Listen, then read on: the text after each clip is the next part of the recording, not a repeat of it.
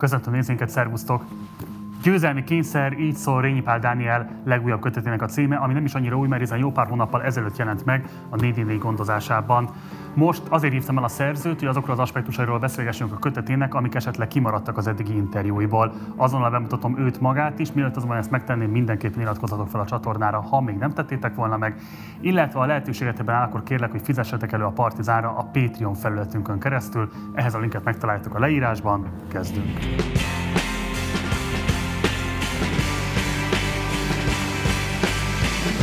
És akkor nagy szeretettel köszöntöm Rényi Pál Dánielt újságírót a stúdióban. Szervusz Dani, köszönöm szépen, hogy elfogadtad a meghívásunk. Köszönöm a meghívást, és örülök, hogy itt lehetek. Eltelt jó pár hónap mióta megjelent a köteted, és sok interjút adtál, ezért azokra a részletekre nem akarok kitérni, amikre ott már rákérdeztek nálad, ezért kicsit csapjunk bele a közepébe. Nekem a legizgalmasabb aspektus a kötetnek az volt, hogy igazából van ez a legenda az Orbán kapcsán, hogy az ő édesapjának az erőszakos természete az milyen vélt vagy valós személyiségeket alakíthatott ki benne. Mm. És te viszont arról írsz, hogy igazából a foci volt az a menedék, ami az apari agresszió elől biztosította azt, hogy ki tudjon szökni, meg tudjon szökni, um, illetve írsz arról is, hogy igazából a felcsúti focipálya volt az, ami az elismerés szintere volt az ő életében először, ahol azt érezhette, hogy menő. Um, ez mennyire igazolódik vissza, ez mennyiben inkább egy teória részedről, vagy pedig ténylegesen át tudod támasztani konkrét tanúkkal, vagy visszaemlékezőkkel, akik megerősítették ezt a teóriát, amit leírsz a kötetedben? Hát én igyekeztem kerülni a konkrét teóriákat, ahogy a pszichologizálás is a könyvben, tehát hogy minden, ami, ami, ami, amiről szó esik, azok, azok vagy az ő személyes visszaemlékezésén alapulnak, vagy írásos dokumentumokon. Tehát azért lássuk be, hogy ilyen 40-45 éves emlékekre komplett, hogy mondjam, szociográfiákat felépíteni, azért az, az, az már a fikció kategóriát jelenteni. Inkább az, hogy ezek a mozaikok így, így nem voltak még így egymás mellé rakva, és valóban ezek a képek bontakoznak ki, amiket tényleg azt mondom, hogy nem lehet, nem vagyunk abban a helyzetben, hogy ezt hogy ezt kijelentsük, hogy, a, hogy az Orbán például az apja elől menekült a focipályára, hogy ezt Kér László egyébként kijelentette, hogy lényegében ugye az ő teóriája az, hogy annyira rosszba volt az apjával, hogy inkább a focipályán volt, semmit, hogy otthon legyen. És ugye ez az érdekes momentum ebben, a, ebben az epizódban, hogy ő, a nagyapjához fűződő viszonya, ugye ez egy nagyon bensőséges viszony, erről ő is sokat mesél, és ő nagyapra volt az igazi futballrajongó. Tehát az apja igazából nem is volt annyira megrögzött, mint amennyire mm. nagyapja. És ugye aztán meg is romlott a két, a, a nagyapa, hogy ők egy háztartásban éltek, és megromlott a viszony a nagyszülők és a szülők között, ezt nem tudjuk, hogy miért, és akkor költöztek el végső soron mm. Alcsudobozról. Később arról írsz, hogy az Unitas foci csapat volt az ő csapata az eltén, és hogy ezt a csapatot ezt rendkívül erőszakos játékstílus jellemezte, legalábbis így utal az egyik visszaemlékező rá. Mit értünk erőszakos játékstílus alatt, és ez mennyiben Orbán Viktorból fakadt, vagy mennyiben alakította inkább az ő karakterét? Hát ez egy jó kérdés. Ma már mindenki száz százalékkal meg van győződve arról, hogy az Orbán Viktor a 12 éves korában meg lehetett mondani, hogy benne milyen diktatórikus hajlamok vannak, de ez valószínűleg nem így van. Tehát nyilván volt egyfajta ezek a voluntarisztikus elemek, ez a nagyon agresszív győzni akarás, ez, ez tetten érhető már a fiatal kora éveiben. De ott azért még csak egy, egy fiú egy társaságban, aki kétségtelen meghatározó, de nem, egy, nem a vezére ennek a közösségnek még. És és azt gondolom, hogy itt az erőszakosság az inkább a győzni akarásban merül ki. Ugye itt van egy, egy olyan formálódó fiatal közösség, akik felkerülnek vidékről, együtt van ott a katonák az Alaegerszegen, egyszerre kerülnek fel a fővárosba, hát ez egy komoly sokként éri őket, és ugye erre ők úgy reagálnak, hogy befele fordulnak, egymásba kapaszkodnak, és a futball ebből az értelemben egy olyan nyelv lesz, amit mindenki beszél, és amivel ők tudnak érvényesülni a fővárosban is az első pár évben, ahol hát ugye nyilván ezt ők el is mondják, a Fodor Gábor azt hiszem, a, idézem is a könyvben, hogy hát ez egy frusztrációként élik meg nyilván, hogy akik mondjuk értelmiségi szülők gyerekei voltak, és, és valamiféle helyzeti előnyben voltak az ő generációjukban, ő, velük szemben ez egy, ez egy frusztrációs faktor volt, és valószínűleg a futball volt az első olyan terep, ahol ők biztonságosan mozogtak a fővárosban, és akkor ez, azt gondolom, hogy egyébként ez, ebből következtetett az, hogy nekik annyira fontos volt egy győzelem, hogy bizonyítani akarták, hogy nekik helyük van ezekben a közösségekben. Illetve van egy másik érdekes aspektus, amit szerintem talán te kötöttél össze először a nyilvánosságban, hogy ugye két ilyen nagyon fontos szocializációs szintere volt Orbánnak, a szakkollégiumok rendszere, a Bibó, illetve a fociklubok, amelyben megfordult. Uh-huh. És hogy mindkettő igen erőteljesen macsó közeg volt. Um, szerinted ez milyen karakterjegyeket alakíthatott ki benne, vagy mire erősített rá leginkább, és mi az, ami ellen hatást ez gyakorolt esetlegesen a politikájára? Hát igen, összefüggenek ezek a közegek. Tehát ugye egy csomó ilyen metafora van a könyvben, ami arról szól, hogy az öltözői kultúra ö, jellemző momentumai hogyan köszönnek vissza később a Fidesz politikai és ö, szocializációs ö, fejlődésében. Ö, én itt, itt az ártságot emelném ki. Tehát a Bibónál is azt látjuk, hogy nagyon fontos momentum az, hogy a Bibó ugye egy új épületbe költözik, az a jogász, volt jogász szakkollégium, kapnak egy épületet, és ott kialakul egy ilyen olyan közösség, amelyik nagyon figyel arra például, hogy kit enged be a, a körei, köreibe. Ugye ott ki is alakul egyfajta vita, egy belharc, ugye vannak a, a kemény mag, mondjuk az Orbánék, és a Fodorék pedig egy ilyen kulturálisabb közeget alkotnak, és ki is alakul egyfajta vita, hogy ez most egy életpót közösség, vagy egy, egy ilyen elitképző. Uh-huh. És ez, a, ez, a, ez az elit, ez a fajta bezártság, hogy nagyon megnézzük, hogy ki jöhet be, csak az jöhet be, aki hozzánk tesz valamit, ez a nagyon ilyen teljesítményorientált felfogás, ez már ott, ott már a kamasz évek végén látszik ezeknél a fiúknál. És szerintem azóta is lényegében ennek egy felnagyítását éljük meg lépésre lépésre. Később írsz az Erdért Sportegyesületről, Igen. ami azért nagyon érdekes, mert ez a 90-es években játszott meghatározó szerepet nála, és akkor is, amikor egyébként az elfoglaltságai nem tették lehetővé azt, hogy lemenjen sportolni, ő lejár csak azért, hogy ott tegyen, vegyen, valamilyen módon részt vegyen a közösségnek, és igazából arról írsz, ami szerintem egy nagyon érdekes aspektus, hogy ő azt a biztonság szintereként írja le, a nyugalom szintereként írja le, ahol azért megy el, mert tudja, hogy ott védelmet kaphat a politikai támadásoktól. Um, ez hogyan kerül ki végül az életéből, és mi lehet az, ami később ugyanezt az élményt képes neki megadni a politikai támadások közepette? Hát valószínűleg tapasztalatot szerez folyamatosan, tehát ugye ez a 90-es évek legeleje, ugye ráadásul pont a, ugye akkor megy ő, ugye akkor jár a legintenzívebben edzésekre, amikor a kampány közeleg, és a stressz növek, növek, egyre növekvő stresszben kell neki dolgoznia, és ugye öm, azt, az volt olyan érdekes felfedezés, ugye hát ugye ott látszik először, ugye amikor először kezd el egyedül edzésre járni. Hát, ugye aki focizott, vagy aki csapatsportot űzött, az pontosan tudja, hogy nem lehet egyedül felkészülni egy hétvégi mérkőzésre. És ő ezt csinálja, tehát lejár hetente minden, nem tudom, három-négyszer, és reggelente ott edz a pályán, egyedül nyomja a köröket, és akkor a hétvégén a meccsen játszik. Ami hát egy egészen, hogy mondjam, bizarr fel, nyilván nem is tudott volna máshogy, de hogy nagyon fura, hogy annyira fontos volt neki, hogy ez a bizonyítási vágy ott legyen a pályán és küzdhessen, hogy, hogy ezért a, a csapatélmény sem volt annyira fontos. És hát mondom, tehát itt, itt szerintem az a, az a szempont, hogy nyilván idővel azért ő akklimatizálódott, azért a 90-es években akkor ő már 10 éve Pesten tölti a, a, az életét, és hát azért 98-ban ő már úgy lesz miniszterelnök, hogy ő már 10 éve politizál. Tehát, de valóban, tehát nyilván itt ez a fajta, ez amit mondtam az előbb is, hogy, hogy ez a futball, ez egy ilyen nyelv, ez egy közeg, én is focistam, és, és tudom, hogy mi ez amit érez ilyenkor az ember, ez az öltöző hangulat, ez a nyilván macsós, nyilván van egyfajta ilyen belterjessége, de hogy az volt az a közeg, amit ő ismert otthonról, ami egyfajta ilyen biztonsági érzetet kölcsözött neki, és én azt gondolom, tehát nyilván ez is egy ilyen kicsit olcsó pszichologizálásnak tűnik, ezért nem is akartam ezt magyarázni, de hát nagyon úgy tűnik, hogy aki ez egy ilyen, egy ilyen safe space volt. Azt jól érzékelem, hogy az Erdért Egyesület az, ahol először nem feltétlenül mint futballjátékos próbál pozíciót szerezni magának, hanem itt már elkezdődik egyfajta ilyen menedzseri, klubélet szervezői szerepkörbe is belecsúszni, tehát szponzorokat próbál szerezni, a közéleti eseményekre próbál valamilyen módon hatással lenni a klubon keresztül. Tehát itt kezdi először megtapasztalni azt, hogy nem biztos, hogy a pályán kell csak bizonyítania?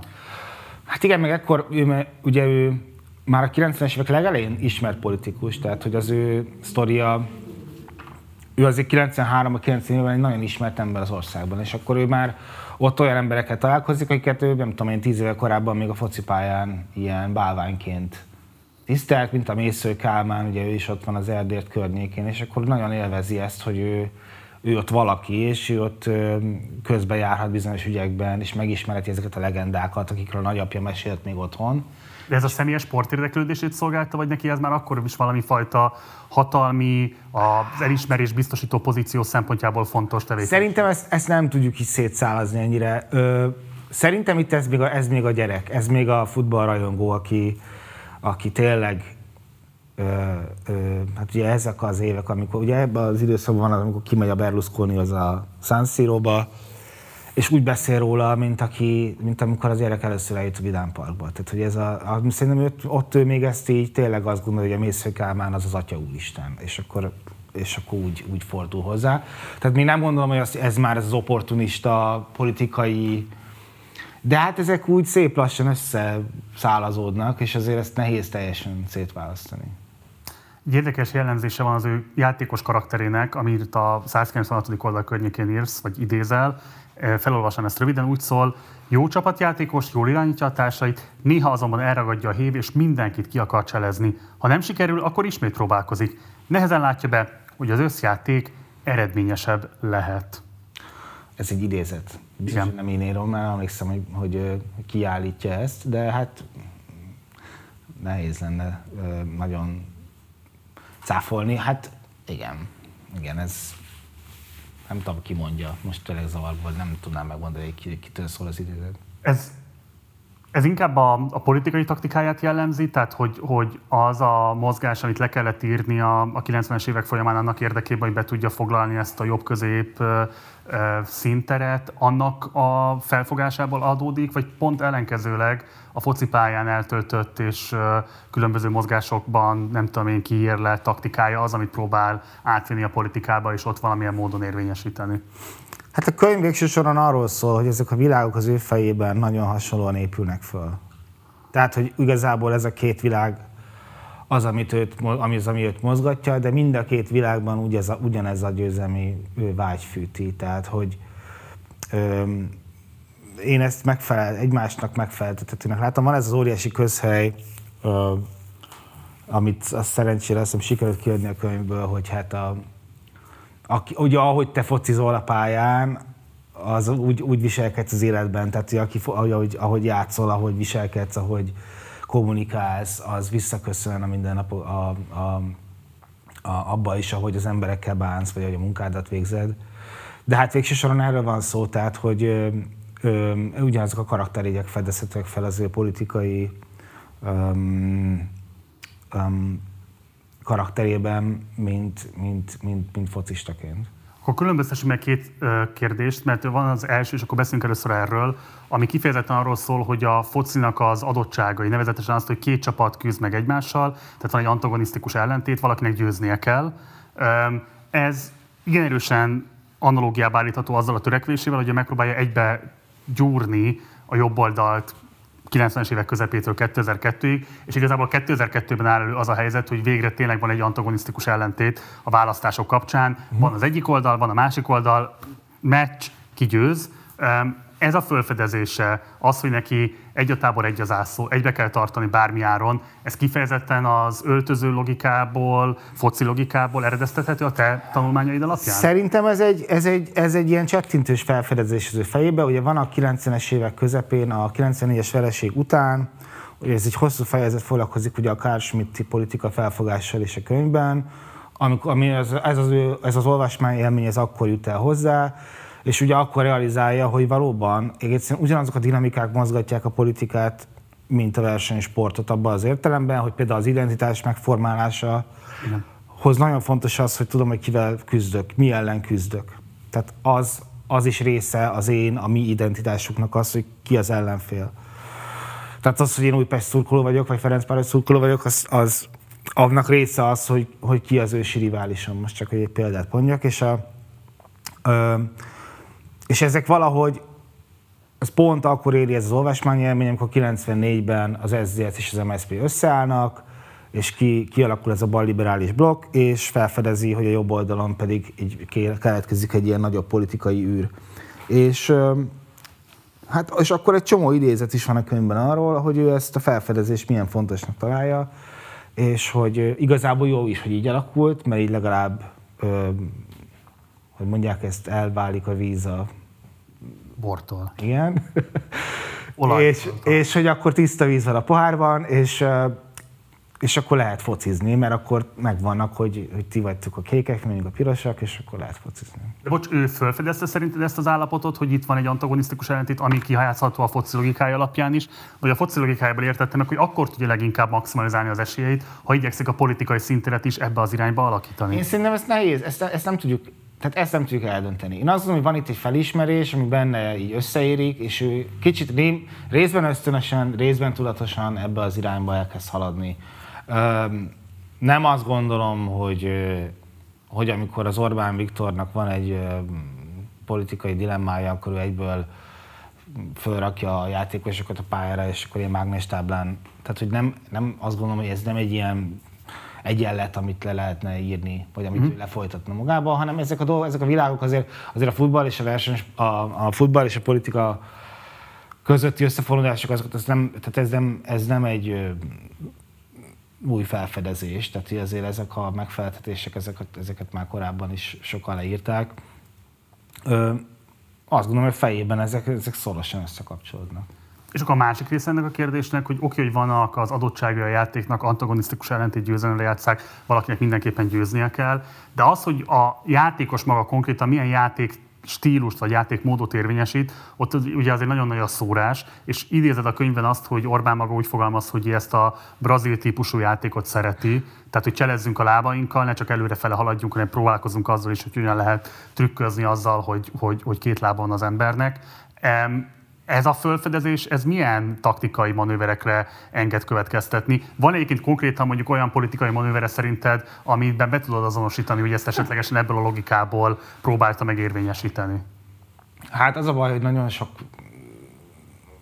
nem ennyire letisztult azért az ő fejbe se. Néha a brazilokat szereti, aztán néha a hollandokat szereti, néha nem, szerintem ezt nem lehet ennyire lebontani, hogy nem lehet ennyire megfeltetni azért ezeket a, ezeket a világokat. Tehát én csak azt gondolom, hogy inkább amit, ami az első kérdésre is utalt, tehát hogy az antagonisztikus ellentét az, hogy, hogy az a legtiszt, úgy a legkönnyebb küzdeni, hogyha pontosan tudom, hogy ki az ellenfelem, úgy a legkönnyebb küzdeni, hogyha, hogyha ha, ha két csapat van a pályán. Tehát ugye ez, a, ez amit ma is érzékelünk például a, a, a mai politikai spektrumot, ha megnézed, ugye, csak mondjuk egy példát, ez, a, ez az egész civil üldözés, vagy az NG, ez az egész, tehát vagy velünk, vagy, vagy ellenünk. Nincs, nincsenek olyan, hogy független intézmények, nincsen, hogy független újságíró. Tehát az van, hogy, hogy el kell döntened, hogy melyik csapatba focizol. És ugye ezért ez, ez, a, ez az a világkép, ami egyébként segít az ő táborát egyben tartani, ami tűzben tartja őket, ami, ami dinamizálja a, a, a, a, a saját tábort, és ami, hát ugye ez, ezért épülnek ezek az ilyen gigantikus összeesküvés elméletek, amik, amik, amik azt hivatottak betölteni a saját táborban, hogy igazából igazából tényleg csak kétféle ember van, aki velünk van, aki, aki támogat bennünket, és van, aki meg ellenünk van.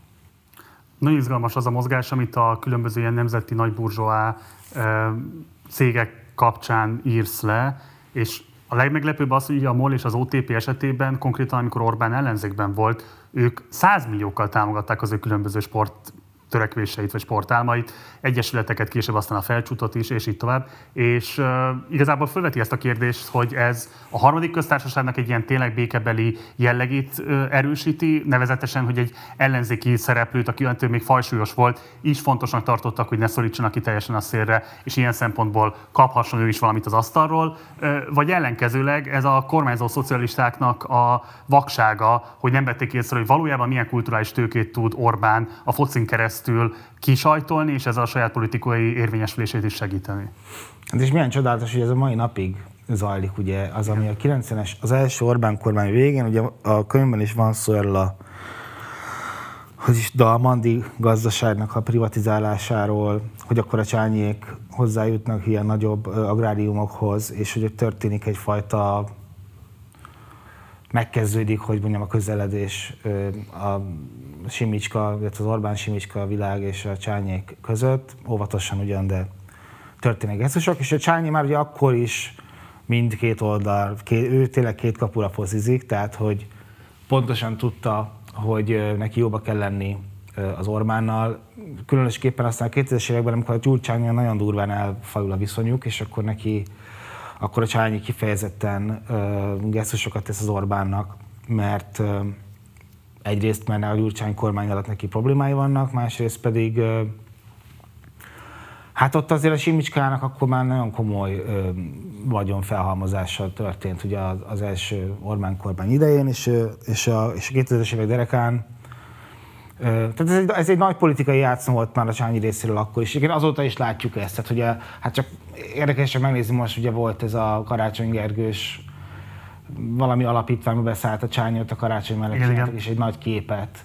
Erre közösen? Hát ugye meghívta őt most ugye a meccsre, a, a, amikor a, beszólt neki a Budai Gyula, azt hiszem a, a Fekete Györgynek a Karácsonynak, és akkor Csányi egyből meghívta őket. Tehát, hogy nyilván ő azért akkora játékos ebbe az országba, hogy, hogy neki minden esetőségre készülnie kell, és igazából ez valóban már akkor abban az időszakban gyökeredzett, de tényleg meglepő volt számomra is, hogy ellenzékben 100 milliókat toltak olyan programokba, amik félig állami cégek, szóval a MOL ugye félig állami cég volt akkor még,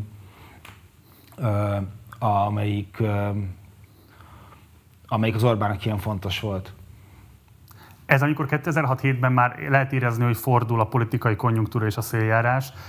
Ugye szintén a foci az, amin keresztül megpróbálja domestikálni Orbánt, vagy legalábbis Csányi ott nagyon jó tempóérzékkel vált, és próbálkozik ezzel. Ez teljesen tiszta volt már ebben az időszakban, hogy Orbán eszéhez a szívén keresztül, és így a focin keresztül vezet az út? Szerintem igen. És hát az a vicc, hogy ez azóta még durvábban így van. Tehát, hogy egy csomó optimozásnál ki jó kiinduló pont az, hogy az ember elmegy felcsútra, vagy megnézi a felcsúti utánpótlás nevelési alapítvány támogatóit, és akkor onnan, onnan tudod meg, hogy igazából ezek ilyen kimondatlan, ma ezek már ilyen kimondatlan ö, ö, alkuk lényegében. Tehát, hogy hogyha, hogyha te oda teszel pénzt, az egy olyan gesztus, amivel kinyílnak előtted az ajtók. És, és valóban ez, ez a nyelv, ugye ez ott a, a videóton megvásárlása körül kezdődik ez a fajta ilyen pávatánc a csányék részéről, amikor ők elkezdik komolyabb pénzeket támogatni a videótont, ami már egyfajta gesztuspolitika, hiszen 2007-2008-ban ők már pontosan tudják, hogy, hogy a következő kormány az valószínűleg Orbán kormány lesz. De azért összeszóval engem is meglepett, szóval, hogy még azért én azért már bőven alap közelről követtem a politikát a 2007-2008-as időszakban, sőt korábban is, és azért meglepett, hogy Szóval nem emlékeztem arra, hogy ennyire 2007-ben már ennyire meg volt győződve mindenki arról, hogy Orbán kormány lesz a következő. Pedig akkor még teg évek voltak hátra.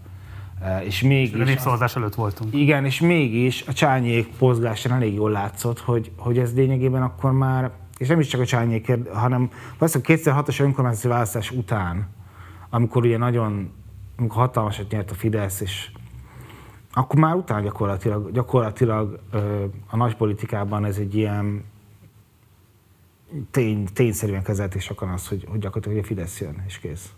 Az, hogy a focit támogatták, az egyébként mennyiben volt egy bújtatott tevékenység? Tehát lehet erről tudni bármit, hogy az igazából egyfajta pártfinanszírozási mechanizmus volt, vagy pedig csak annyit tudunk, hogy nem, tényleg focira mentek ezek a pénzek, és innentől kezdve mindenkinek a fantáziára van bízva, hogy esetleg más csatornákon még milyen pénzek vándorolhattak az Orbán érdekkörébe.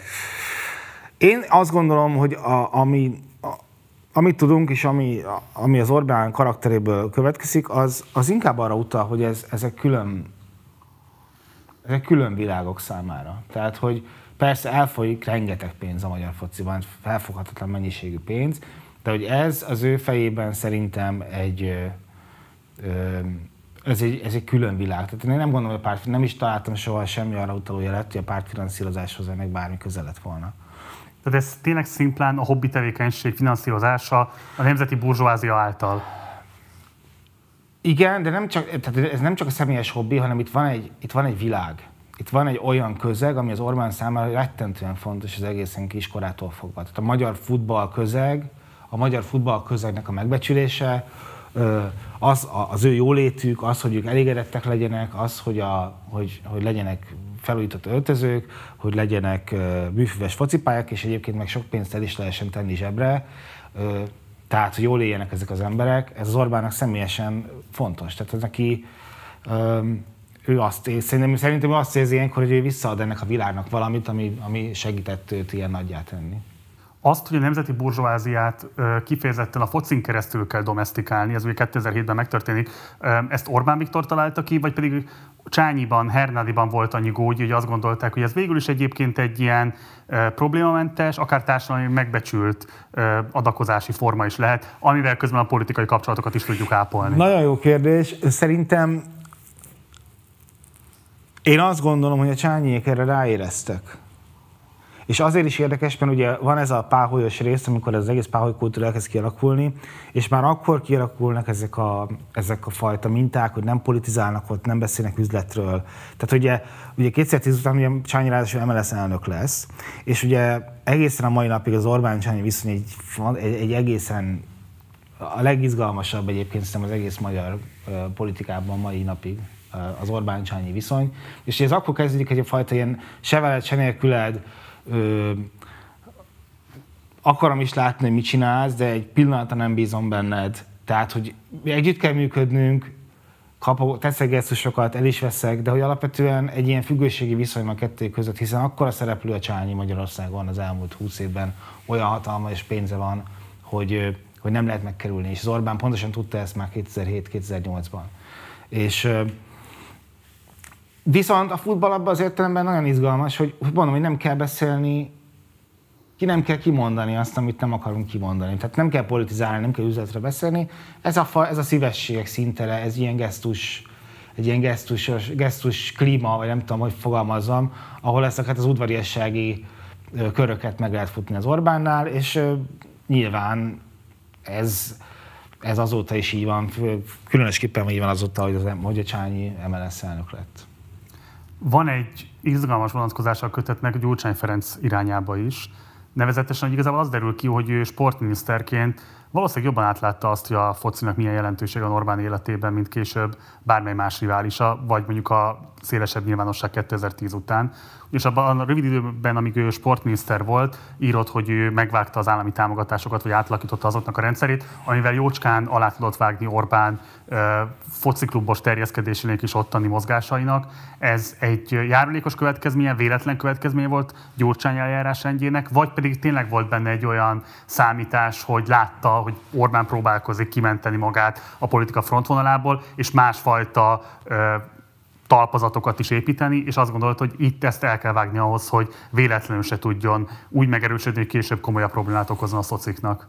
Szerintem nem erről volt szerintem arra volt szó, hogy a Gyurcsány már akkor egy tank volt, aki nem annyira, nem volt egy szofisztikált politikus már akkor sem, azt gondolta, hogy az kapjon, tehát ilyen teljesítmény alapon közelítette meg a sport. Neki azért alapvetően azért nem volt ő egy, azt mondom, hogy úródeszka volt neki az ISM, Ifjúság és Sportminisztérium, amit ő vezetett, de, de ő már akkor nagyon ez a tehát ő nem tisztelte azt a futball közeget, ami az Orbánnak nagyon fontos volt. Ő azt gondolta, hogy teljesítmény alapon kell ö, jutalmazni a sportolókat. Az Orbánnak pedig ö, ez annyira egy ilyen családi közeg volt, hogy ő ezt ilyen normatívan közelítette meg, tehát így nem fel sem merült az, hogy, hogy ő ott teljesítmény alapon díjazza ezeket az embereket, hanem, hanem ez egy ilyen alanyi jogi gesztus volt a részéről. Úgy nem gondolom, hogy a Gyurcsány szerintem ő, ő azt gondolta, hogy, hogy ő itt tesz jót. Tehát akkor értem sem arról van szó, hogy itt valami fajta politikai éleslátásra taló bizonyságot téve után nyúl a legkomolyabb politikai riválisának. Én nem gondolom. Uh-huh. Nem. Szerintem nem ez volt. Van egy mulatságos rész, amikor arról írsz, hogy 98-ban, mikor már miniszterelnöké megválasztják Orbán Viktort, akkor a válogatott öltözőjében agitál és lelkesíti a játékosokat.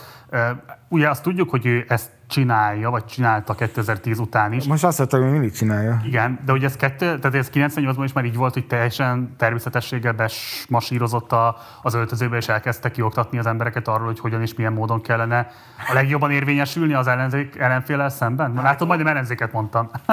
hát olyannyira így van, hogy a, amikor van ez a jelenet, ö, akkor ugye ő elmegy az edzőtáborba, és el, ott hosszú nemzeti sportcikk szól arról, hogy elmegy az első válogatott tétmeccset Portugáliában játszuk, 98 őszén, és az Orbán már az edzőtáborba elmegy, és ott így el, eligazítja a csapatot. Tehát, hogy ilyen kvázi pályaedzőként le is nyilatkozza, hogy nem is tudom, valamelyik védő sérült, kit kéne berakni a helyére, szóval hogy abszolút, és aztán bemegy a meccs előtt a, szünet, a közöltözőbe, majd a szünetben is bemegy az öltözőbe, ami aztán tényleg nagyon súlyos, tehát olyat azért tényleg ritkán látunk, és ugye ez ugye le is van hivatkozva, hogy talán a Kovács Attila MLS elnök mondta egy interjúban, hogy, hogy nem tudott bemenni, mert az Orbán ott volt.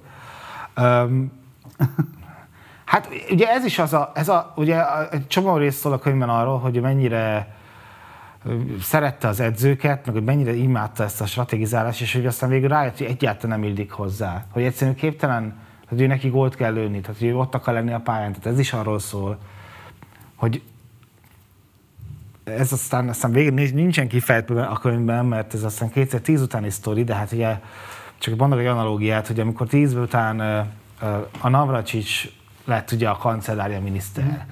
és a Navracsics kialakított egy ilyen francia modellt az Orbánnak, ez talán már nincsen meg, de ugye az első Orbán, a második Orbán kormány struktúrája az úgy épült föl, kicsit, mint a francia elnöki rendszer.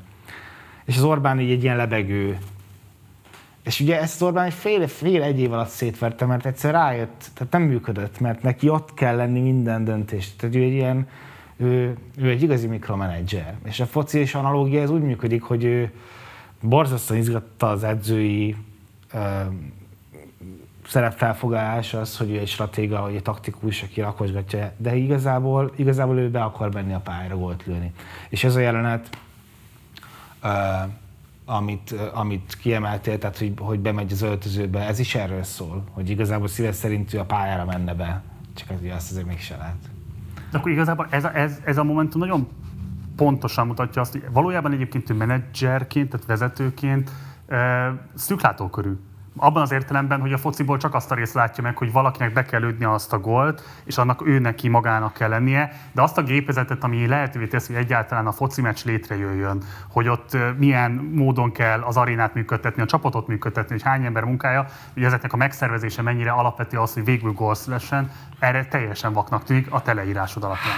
Hát ö, nem, nem teljesen azért, mert a 90-es évben ez a szervezetépítés, ebben azért iszonyatosan energiákat tesz, és ebben nagyon jó, tehát jó csapatépítő. Tehát azért egy foci csapat nem egy demokratikus tehát az, hogy, az, hogy egy csapatnak van egy vezéregyénisége, az nem egy, nem egy ördögtől való gondolat, sőt, tehát, hogy vannak csapatok, amik egy játékos épülnek rá, és őt szolgálják ki, és így jól működnek.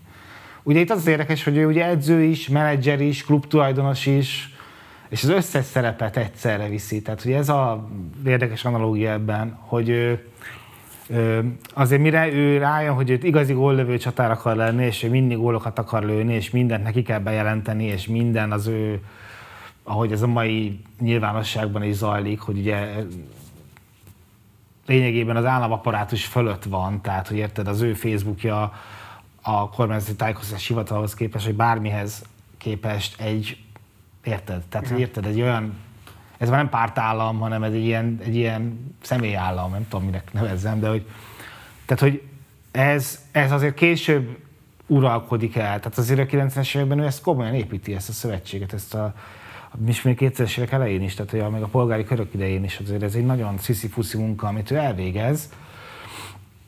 Csak hát ugye szép lassan bontakozik ki az, hogy ő, ő, ő ő az, azért ő is akarja belőni a gólt, tehát nem csak felépítem a szerkezetet, hanem én szeretnék lenni az utolsó láncszem is.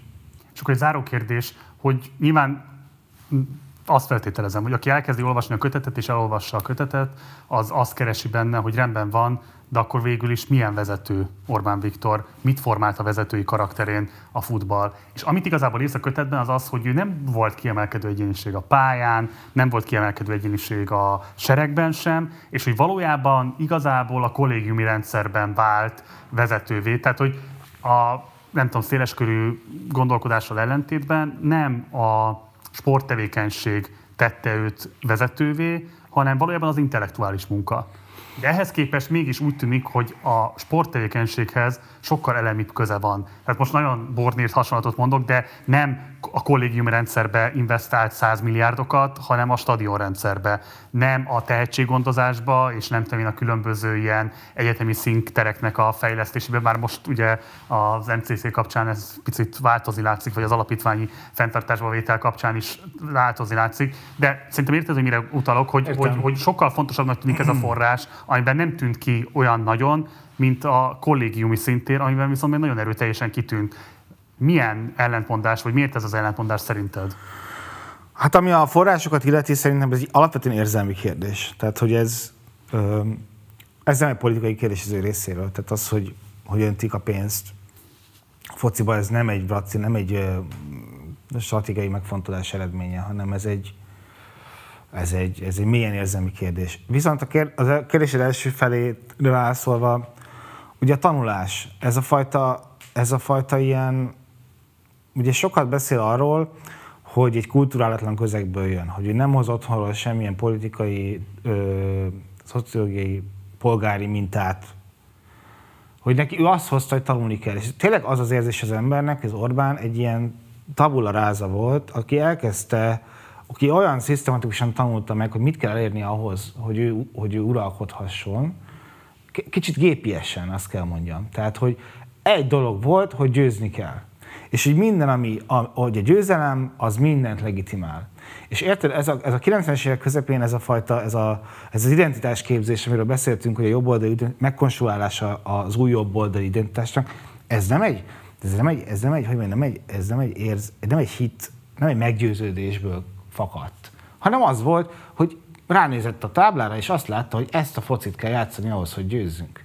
Mert ez a nyelv kell hozzá, mert itt van, itt van tere a pályának, mert, mert erre, erre van irány, mert, mert erre van igény, és az, érted, hogyha ha, ha liberális konjunktúra lett volna a 90-es évek végén, akkor lehet, az Orbán majd liberális politikus, nem tudom.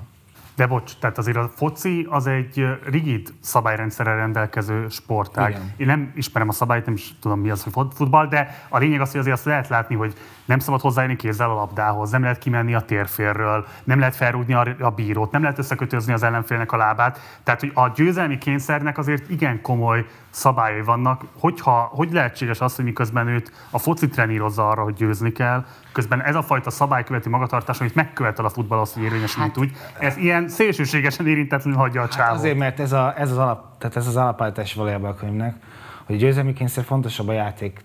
Ugye az Orbán számára a futball nem igazán játék. Ő ezt a játékban, ahogy te mondod, elfogadjuk a szabályokat, tiszteljük az ellenfelet, és minden körülmények között tartjuk magunkat ehhez. Nyilván a versenysportban ez azért nem annyira kristálytiszta, mert, mert a győzni akarás, ez felülírja ezt. Most érted, a Maradona kézzelbe ütötte 86-ban a kapuba a labdát, nem szólt senkinek semmit, mert hát nyilván nem szólt, hiszen, hiszen gólt akart lőni. Tehát, hogy van ez a része, de hogy pont ez a lényeg, hogy, hogy, hogy igazából ő nem, nem, tiszt, nem a szabályokat tiszteli, hát azért át a szabályokat, ugye 2010-ben is, amikor egyből hatalomra kerül az első dolga, hogy a választási törvényt újra Igen. konstruálja, mert igazából nem a játékot tiszteli, hanem a győzelmet hajtja. És ez azért értszövető, és ezért is érdekes, ezért plastikusak azok a részek az egyetemi bajnokságban, amikor, amikor arra panaszkodik az ellenfél, hogy hát ezek csípnek, rúgnak, és, és bedobják a labdát a kapuba, hogyha arról van szó, mert ugye a legfontosabb a győzelem. És, és végső a politikában ez azért tud működni, mert az identitás formálásban tényleg fontosabb a győzelem. Tehát érted, attól az emberek, az emberek örülni akarnak, az emberek együtt akarnak, újongani akarnak, így akarják megélni a közösségi élményüket. Úgyhogy ilyen értelemben szerintem ez egy fontos analógia, hogy vannak mind a két játéknak szabályai, de, de, de az ő számára fontosabb a győzelem. Kényszer ez a kötetnek a címe megvásárolható a 444-en keresztül, és gondolom a könyvesboltokban is lehet már kapni, tehát ott is meg tudjátok találni, de érdemes közvetlenül a kiadótól megvásárolni. Köszönöm szépen a figyelmeteket, mindenképpen iratkozzatok fel a csatornára, ha még nem tettétek volna meg, ha bármilyen kérdésetek, észrevételetek van az elhangzottakkal kapcsolatban, akkor pedig várunk a komment szekcióban, illetve ha lehetőségetekben áll, akkor kérek, hogy fizessetek elő a Partizánra a Patreon felületünkön keresztül, ennek a linkjét megtaláljátok a leírásban. Munkatársaim nevében köszönöm szépen a figyelmeteket, hamarosan találkozunk, addig is ciao.